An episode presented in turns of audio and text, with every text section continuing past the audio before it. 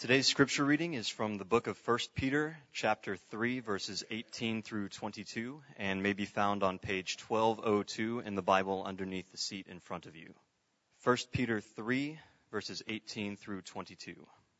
For Christ died for sins once for all, the righteous for the unrighteous, to bring you to God. He was put to death in the body, but made alive by the Spirit, through whom also he went and preached to the spirits in prison who disobeyed long ago, when God waited patiently in the days of Noah while the ark was being built. In it, only a few people, eight in all, were saved through water. And this water symbolizes baptism that now saves you also. Not the removal of dirt from the body, but the pledge of a good conscience toward God. It saves you by the resurrection of Jesus Christ, who has gone into heaven and is at God's right hand with angels, authorities, and powers in submission to him. This is the word of the Lord. Your Majesty, if you were king, you wouldn't be afraid of anything? Not nobody. Not no how. Not even a rhinoceros? Impossible. How about a hippopotamus? Why, I'd trash him from top to bottomless. Supposing you met an elephant? I'd wrap him up in cellophane. What if it were a brontosaurus? I'd show him who was king of the forest. How? How? Courage. What makes a king out of a slave? Courage. What makes the flag on the mast to wave? Courage. What makes the elephant charge his tusk in the misty mist or the dusky dusk? What makes the muskrat guard his musk? Courage. What makes the sphinx the seventh wonder? Courage. What makes the dawn come up like thunder?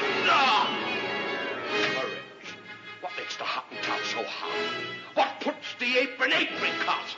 What have they got that I ain't got? Courage. You could say that again.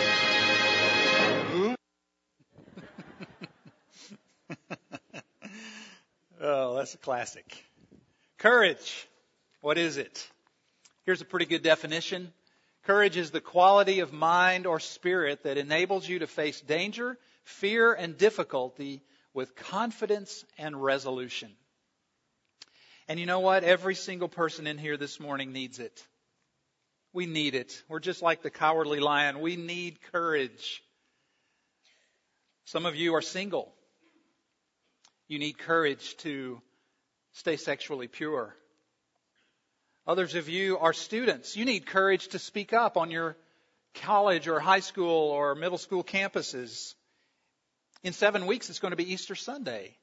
We've designated that as, a, as an invite a friend Sunday. It's a challenge for all of us to find somebody to invite, someone who doesn't have a church home. That takes courage, doesn't it?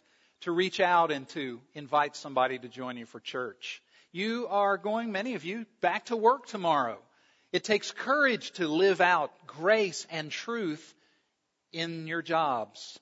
Some of you are parents. You need courage.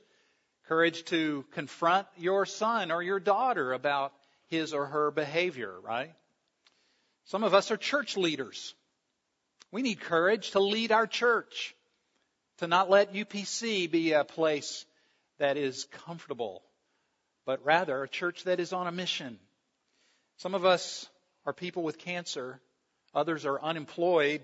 Some have spouses who are not here today because your spouse doesn't share your faith. Some of you battle depression and loneliness every single day. Some will go home after service to an empty house. Others of you are nearing retirement age. You don't know where the money's going to come from in a few years. See, you guys need courage to face a new day, to keep hoping, to keep praying, to keep loving and serving, to keep dreaming of a better future. You see, we could go around the room and cite all kinds of ways that you and I need courage. Where does it come from?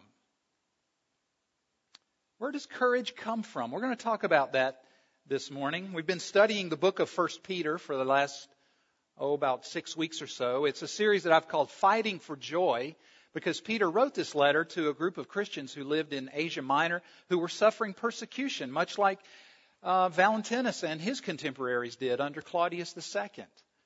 Peter wrote this letter so that they might be encouraged to fight for their joy. And in many ways, every single line of 1 Peter is about courage. So we're going to talk about that this morning. Now, this passage that I've chosen for us today is just the next one as we move through the book. That's one of the things that I, I like to do. I like to preach through books so that we're forced to take every single piece of it and look at it seriously. Last week, Matt preached on verses 8 through 17 of chapter 3, and today we're going to cover verses 18 through 22, the passage that Nick read a little while ago. Now, it's a very short passage, but if you were listening to it as he read it, you see how complicated this passage of Scripture is. In fact, Martin Luther said about this passage that we just are, are looking at today.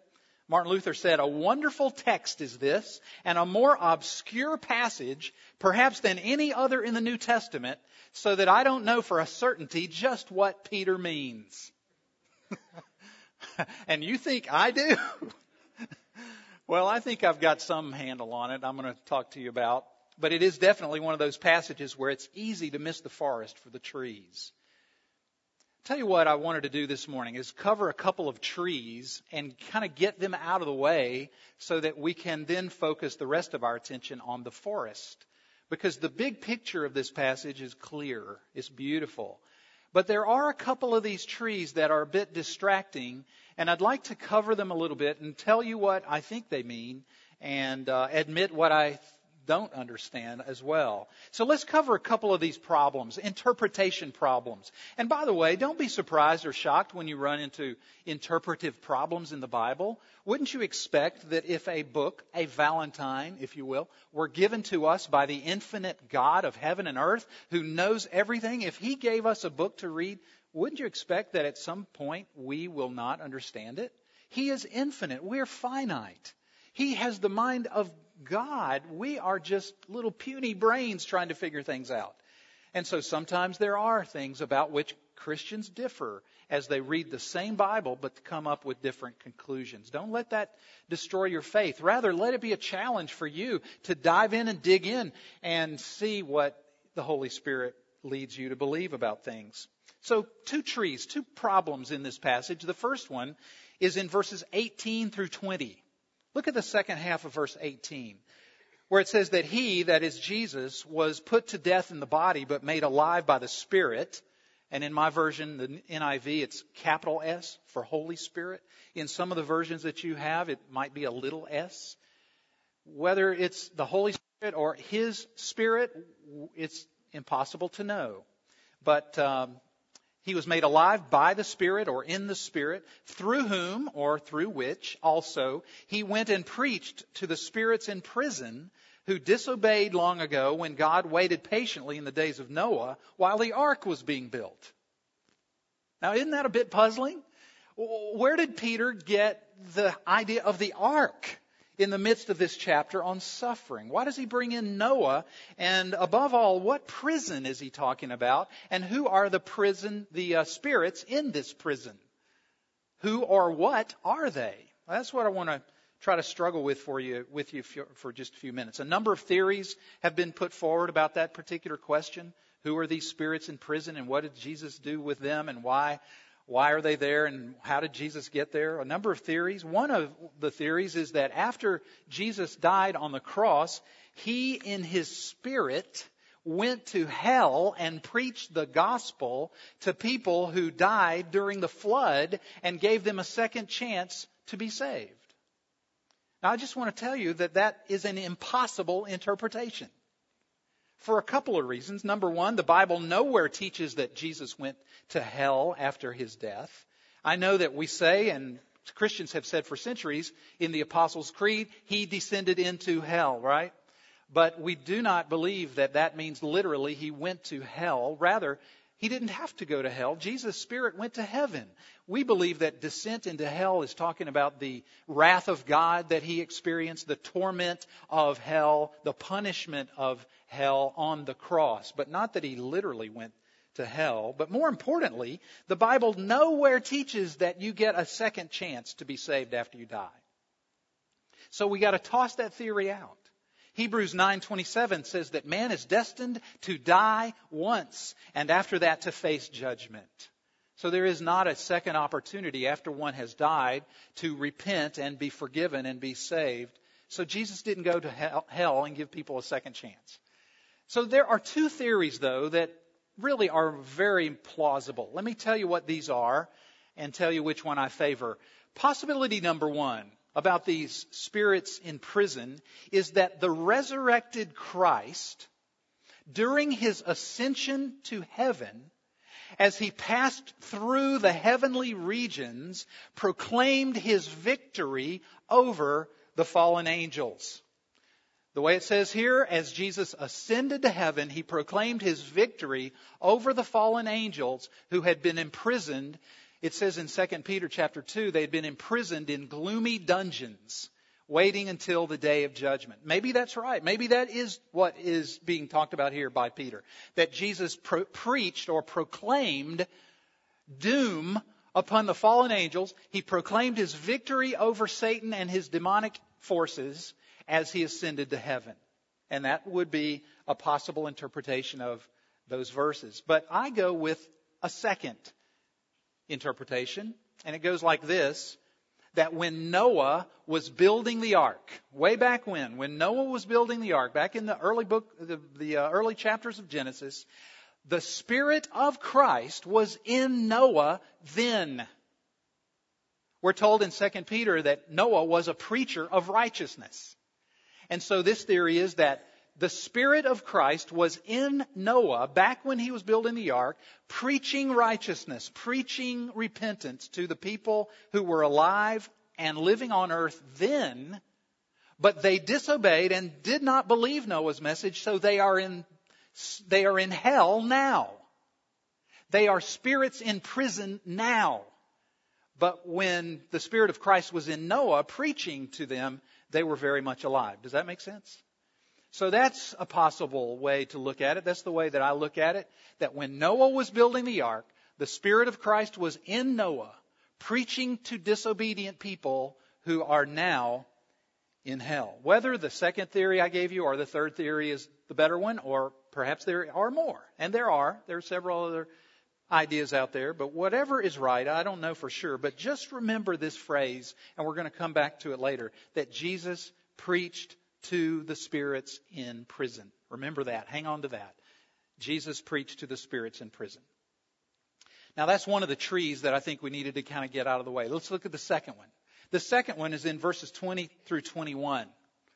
Would you look at the second half of verse 20 with me? It says, In it, that is in the ark, the ark that Noah built, only a few people, eight in all, were saved through water. And this water symbolizes baptism that now saves you also. Not the removal of dirt from the body, but the pledge of a good conscience toward God. It saves you by the resurrection of Jesus Christ. Now that one's tough too, isn't it? You see how thorny these passages are. We see a lot of the ideas that uh, Peter sprinkles throughout that little couple of verses. The ark is there, baptism, the water that came upon the earth. What is all that about? Well, first of all, let's start with what these verses do not mean. And I trust that everyone will agree on this that Peter does not mean that the water of baptism saves anybody. I realize that he does say there that this water symbolizes baptism that now saves you also. But that does not mean literally. You gotta compare scripture to scripture. He wouldn't say that. He wouldn't mean that. Instead, what I think Peter's doing is he's using shorthand. He's using some words that he knows his audience would understand. He's just using shorthand language. And in fact, he's very careful to say at the end of verse 21 that the water of baptism alone doesn't save anybody. It is, he says, by the resurrection of Christ that it saves. So what Peter is telling us here is that you're saved by grace alone, through faith alone, in Christ alone. And baptism is a symbol. In fact, let me tell you three things that I do believe Peter wants to communicate here. Three things. Number one, Noah's Ark was a symbol of salvation. Noah's ark was a symbol of salvation. Just as Noah trusted in God for his salvation by hiding inside the ark, so we, you and I, must trust God for our salvation by hiding in Jesus. See, in a way, the ark was an illustration of Jesus. As you trust in Jesus, You are hidden from God's judgment. You are protected. You are safe because of your faith in Christ. So Noah's ark was a symbol of salvation. Secondly, I think what Peter wants us to hear is that the flood was a symbol of cleansing, cleansing from sin. When the rain fell upon the earth for 40 days and 40 nights, that was God's way of cleansing the earth of human sin. So, in like manner, the water of baptism, when we have a baptism up here, the water of baptism is a symbol of the blood of Jesus and of the work of the Holy Spirit that cleanses human beings from sin. Do you see that connection? The water of the flood cleansed from sin, the water of baptism symbolizing the blood of Christ and the work of the Holy Spirit that cleanses us from sin. And then the third thing that I want us to hear Peter say is that baptism is important. No, it doesn't save you, and it's not essential for your salvation. If you repent and believe in Jesus and die and you're not baptized, that doesn't affect your eternity. Remember the thief on the cross? He, he was born again. He was saved by faith in Christ. He was not baptized. So baptism is not necessary for salvation, but Peter, Peter would get us to know that baptism is important. Jesus commanded us to baptize people. It's part of the Great Commission. You shouldn't take it lightly. Because see, when you are baptized, what you're saying is you're identifying yourself as a, as a follower of Jesus. You're making a public stand for Jesus Christ when you're baptized. You're saying, I'm break, I'm breaking with the old life and I'm saying yes to the new life. I'm pledging, I'm pledging, I'm promising to follow Jesus from here on out. In fact, Peter even calls it there in verse 21, the pledge or the promise of a good conscience towards God.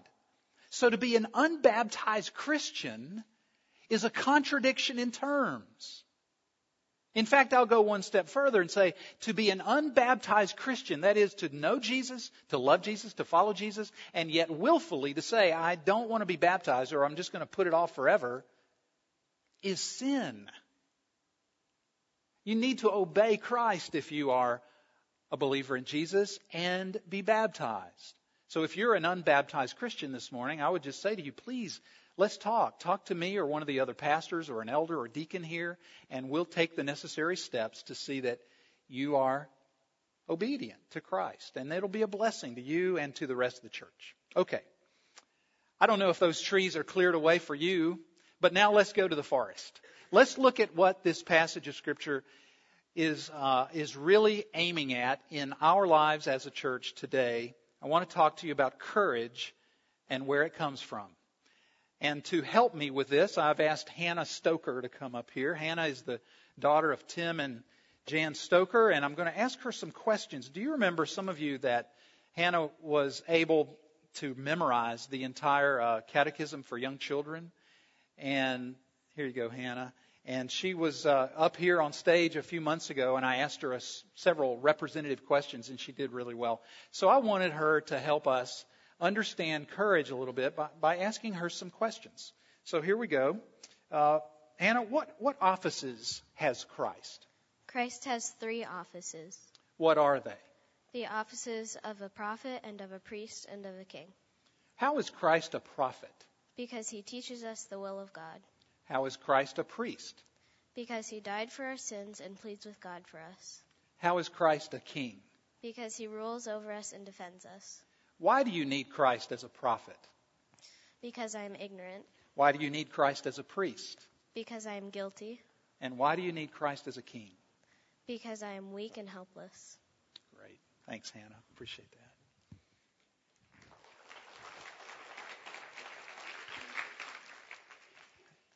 Now, what you've just heard are the three keys to courageous living. I asked the question, where does courage come from? That's where it comes from. Jesus Christ, your prophet, your priest, and your king.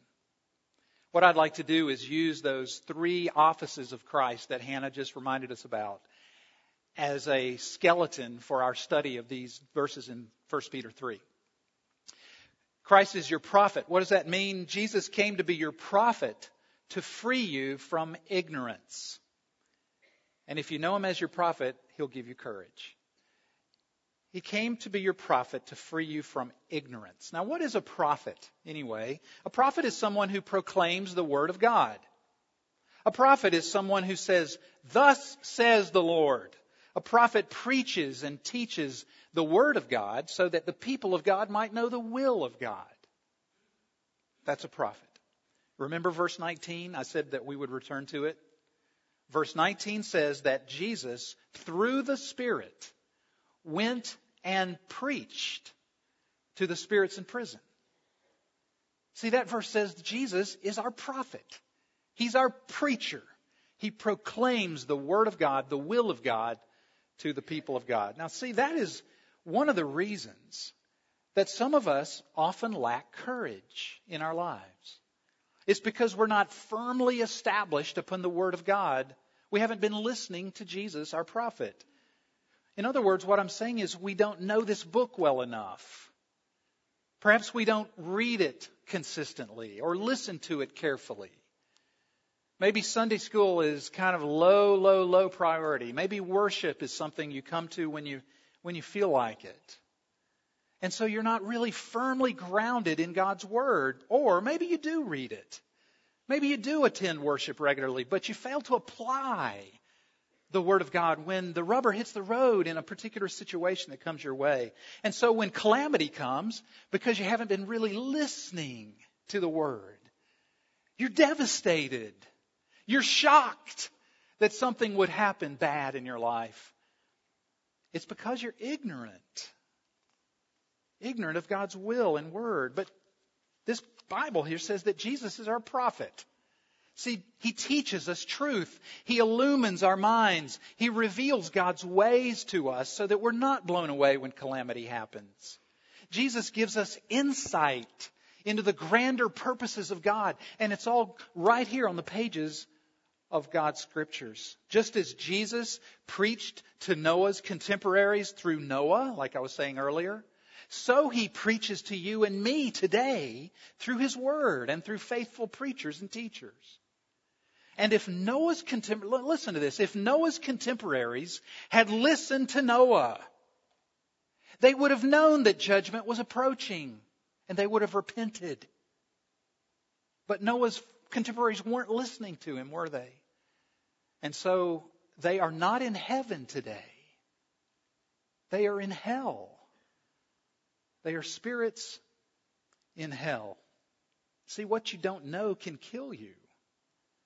Jesus wants to reveal God's truth to you. Just like Hannah said in that answer, He teaches us the will of God. This is why it's important that you and I be regularly in the, the Word. I know I hammer on that a lot, but it's something I believe in very strongly. And so you and I must be readers of God's Word, the Bible, on your own, one on one with God, in your family, in groups, in your youth ministry, at UCF, in your life group, and here at church as a congregation. Can I just can I just take the opportunity to plug this little sign up slip because on here are some ways to say to us that I really do want to learn God's word better. I want to be discipled. We have we believe in discipleship here and we have D groups. We can put you in a D group if you just check this little box that says I would like to be discipled. It's a way, one way among others, that people can be better and more firmly established in God's Word. So please, don't minimize the importance of listening to Jesus, who is our prophet. Earlier this morning, uh, Vic led us in prayer for Lynn Chenoweth. Let me, can I just take you a moment and tell you that Lynn's cancer is worsened? She's declining. She's at the hospital now. She's getting double radiation for different sources of pain. And this afternoon, the family's going to be talking about what's next.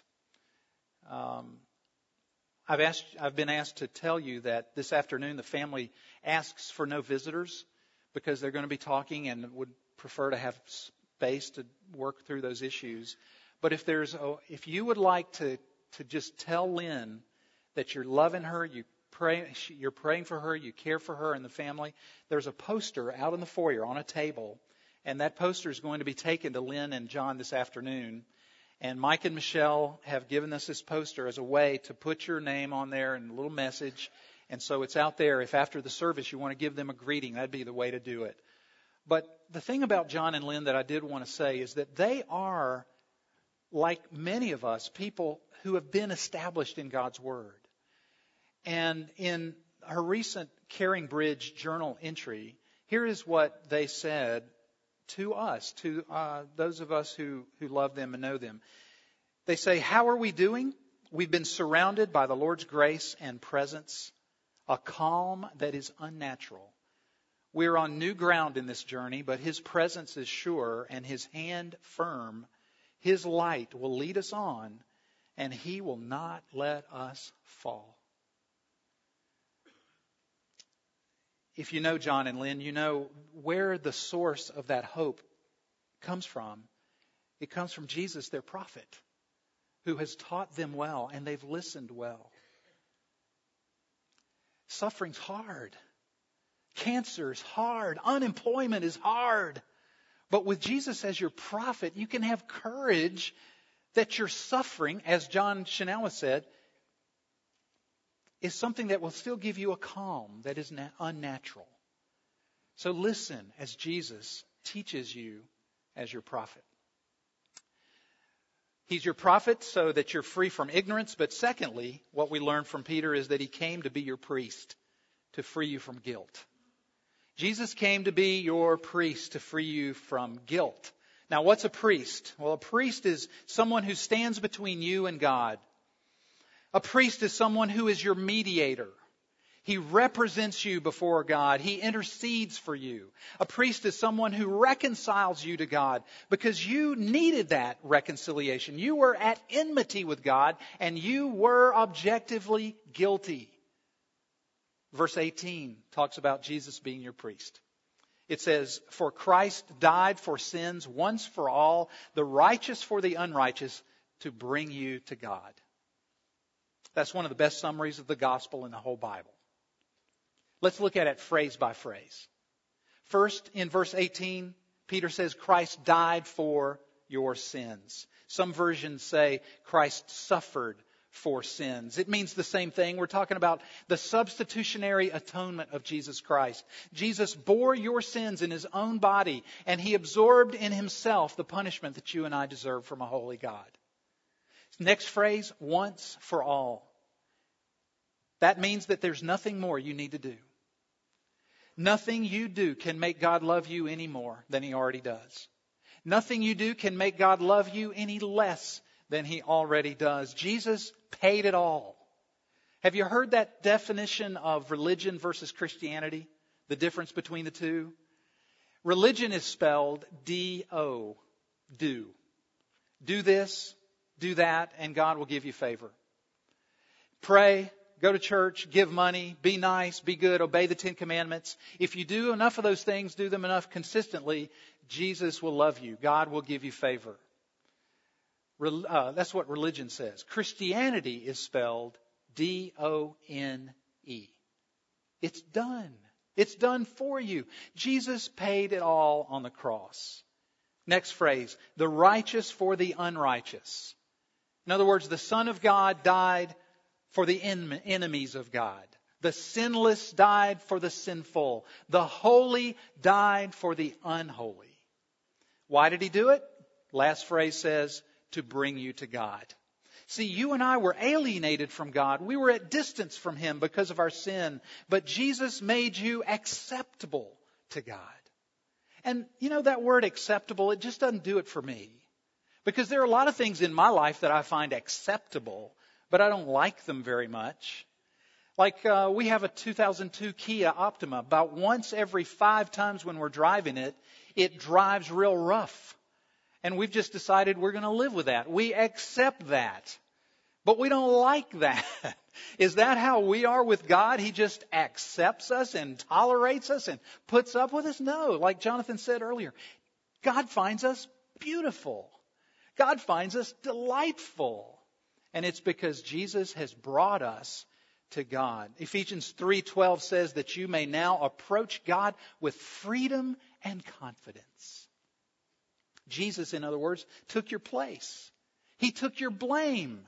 Your guilt is gone forever. Josh Harris wrote a book. You know the name Josh Harris? He wrote a book that just came out a few weeks ago, in fact, called Dug Down Deep. And he tells in that book about a vivid dream that he once had. And this dream he actually wrote about many years ago in a magazine that he used to edit. But he put this dream back in his book that just came out a few weeks ago. Let me tell you what he dreamed. And you've probably heard this too. He dreamed about a room. In fact, he calls his dream the room. He dreamed that he saw in his dream a big room and it was filled with card catalogs like the old style libraries used to have. And he walked over to these drawers, and every single drawer had his name on it, and every single drawer was labeled with the name of one of his sins. He saw in one of the drawers the label, Friends That I've Betrayed. Another drawer was labeled, Lies I've Told. Another drawer, Lustful Thoughts.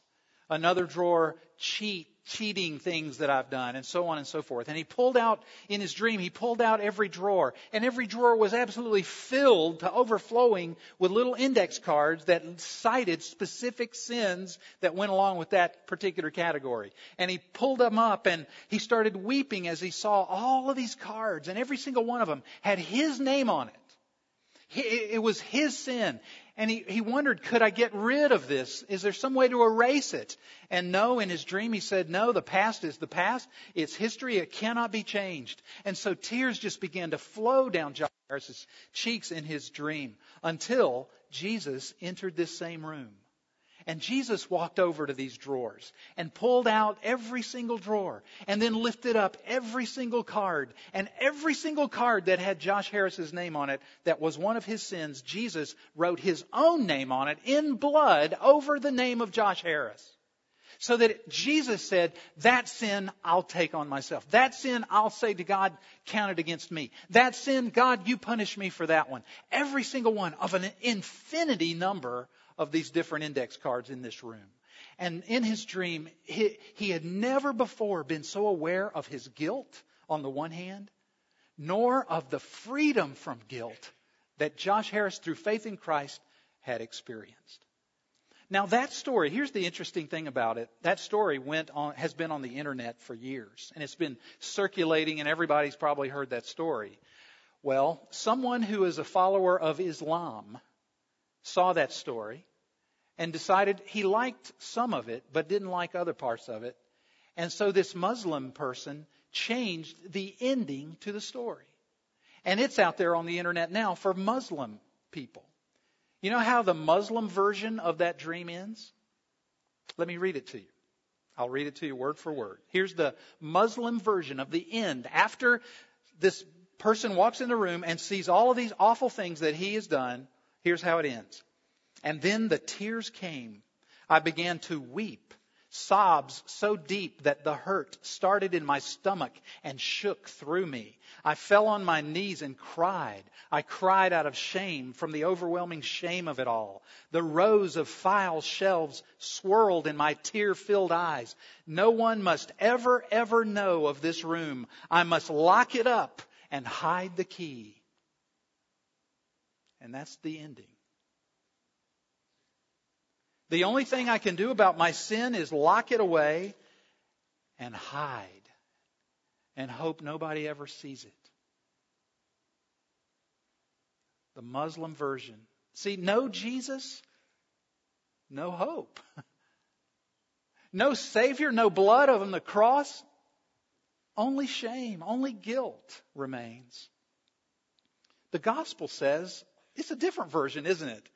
The gospel says that Jesus is your great high priest who once for all offered his life for him, for yourself as your guilt offering. He lived the perfect life you were supposed to live. He died the death you deserve to die. Judgment day has already occurred for every single person who is in the ark, that is, hiding in Jesus, trusting in his blood. Judgment day has already happened so that you can look forward to judgment day with joy because you know your sins are forgiven and your guilt is gone. It's like that song we often sing Your blood has washed away my sin. Jesus, thank you. The Father's wrath completely satisfied Jesus thank you. Once your enemy, now seated at your table. Jesus, thank you. See, Jesus is your prophet. He frees you from ignorance. Jesus is your priest. He frees you from guilt. And the last key for courageous living is knowing that Jesus is your king and he came to free you from fear. Jesus came to be your king to free you from fear. Look at verse 22. And then we're done. Verse 22 says Jesus has gone into heaven and is at the as, and is at God's right hand with angels, authorities, and powers in submission to him. That's a vision of Jesus, our King. What does a king do? I know that we here in the States don't have much of a vision of kingship. We elect our president. Kings, that's sort of Europe, you know, centuries ago, medieval or whatever. But get into the mindset of knowing what a king does. He rules over his people. He conquers his enemies. He defends his country. Similarly, King Jesus rules over his church. He defeated our enemy Satan at the cross definitively. He defeated death at the empty tomb on Easter Sunday morning. Yes, I know Satan is still very, very active in this world and in your life. He's still accusing us. He's still tempting us. I know that death is a horrible enemy, but those enemies can do nothing more than what King Jesus permits them to do. Matthew 28, 18 says that all authority in heaven and on earth has been given to Jesus Christ. Philippians 2 9 says that God has exalted him to the highest place and given him the name that's above every name, that at the name of Jesus, every knee should bow, whether things on earth or in heaven or under the earth, and that every tongue should confess that Jesus is Lord. And so, because of him being our supreme authority, that does a death blow to, to us living in fear he is omniscient. He is omnipresent. He is omnipotent. And you know what he's doing right now while he sits there at the right hand of God? He waits. Hebrews 10:12 says, he waits for his enemies to be made his footstool. Nothing happens in your life or in this universe that God doesn't supremely approve of, and somehow it goes through his nail pierced hands. Jesus is your prophet, your priest, and your king. Christian, believe that and live with courage. Make it practical. How, how could you make this practical? Think of a takeaway. You're going into a situation in which you need wisdom. Pray to Jesus, Lord, be my prophet. Reveal to me your will and your word. Remind me of the truth that I know. Be my prophet. You're feeling the accusation of the enemy. You're feeling guilt back heaped upon you. Jesus, be my priest. Remind me, I trust that your blood has paid it all. Be my priest right now. You're in a situation in which you're afraid of what's going to happen. Jesus, be my king. See, I want you to memorize pre- prophet, priest, king. Take those three offices and use them. Live them. Rehearse them we say sometimes around here, preach the gospel to yourself. A way to do that is to say, Jesus, you're my prophet, priest, and king. You can sing with the hymn writer, My God is reconciled. His pardoning voice I hear. He owns me for his child. I can no longer fear. With confidence I now draw nigh. With confidence I now draw nigh. And Father, Abba, Father, cry. Let's pray. And I wonder if there's someone here today among us who just doesn't have this assurance that we're talking about. Maybe you're afraid of Judgment Day because you've never actually said to God, Forgive me and make me your child. I wonder if, if, you, if you feel the Holy Spirit pulling at you right now, would you pray this prayer along with me silently? Just make this prayer that I'm about to pray your own prayer and turn it toward God. Father, I'm a sinner, and I know that I need to be forgiven. I've never asked you to take my sins away. Jesus, would you be my prophet? I'm ignorant and I don't know what I should believe. Be my prophet, be my teacher. Jesus, be my priest. I'm guilty. I feel shameful. I, I still feel that sins are staring me in the eye and I, I can't forget the past. I can't move on. Be my priest. And Jesus, I live in fear and helplessness. I, I, I'm, I'm afraid of everything around the next corner. I need you to be my king. Would you be my king? Would you be my Lord, the one who calls the shots? Father, I believe that you sent Jesus to be my Savior, and so I here and now put my trust and hope in Him. I repent. I turn from sin. I turn from the old and ask you to take me on into a new life. Show me what it is to be your child. Forgive me when I fail and help me to live for you. Father, I pray that if there's somebody here today who said something like that to you, that he or she would know that you love forgiving us sinners. You love to invite children of uh, the enemy, children of the world, into the family, seat them at the table. And so thank you, Father, that you love us and that you sent Jesus to prove it. Would you help us, every one of us, to live every moment conscious of Jesus being our prophet, our priest, and our king? In Jesus' name we pray. Amen.